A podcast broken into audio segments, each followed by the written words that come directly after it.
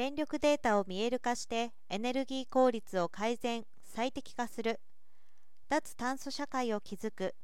2050年カーボンニュートラル実現に向けて日本でも太陽光、風力、バイオマスなどによる自家発電の需要が高まっています。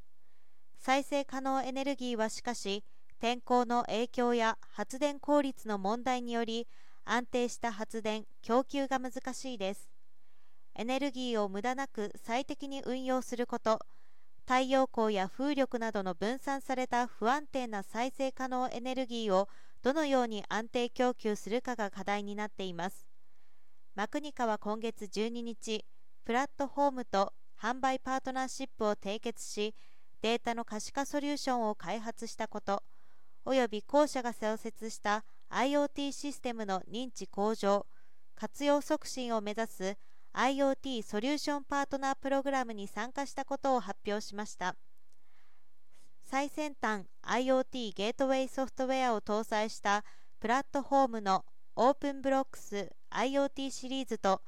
マクニカが提供するエネルギーマネジメントシステムキーセンスを技術連携して上記新ソリューションを開発しました。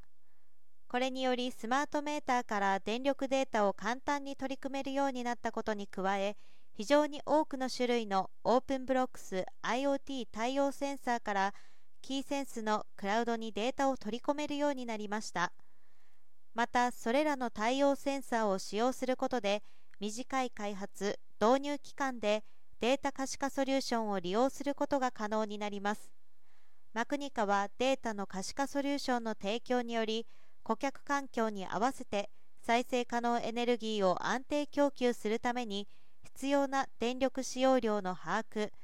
電力需給管理電力使用量の削減平準化を実現しエネルギー効率改善最適化に寄与します。そしてさらにはプラットフォームの IoT ソリューションパートナープログラムに参加することで IoT システムの導入促進と市場拡大に貢献していく構えです。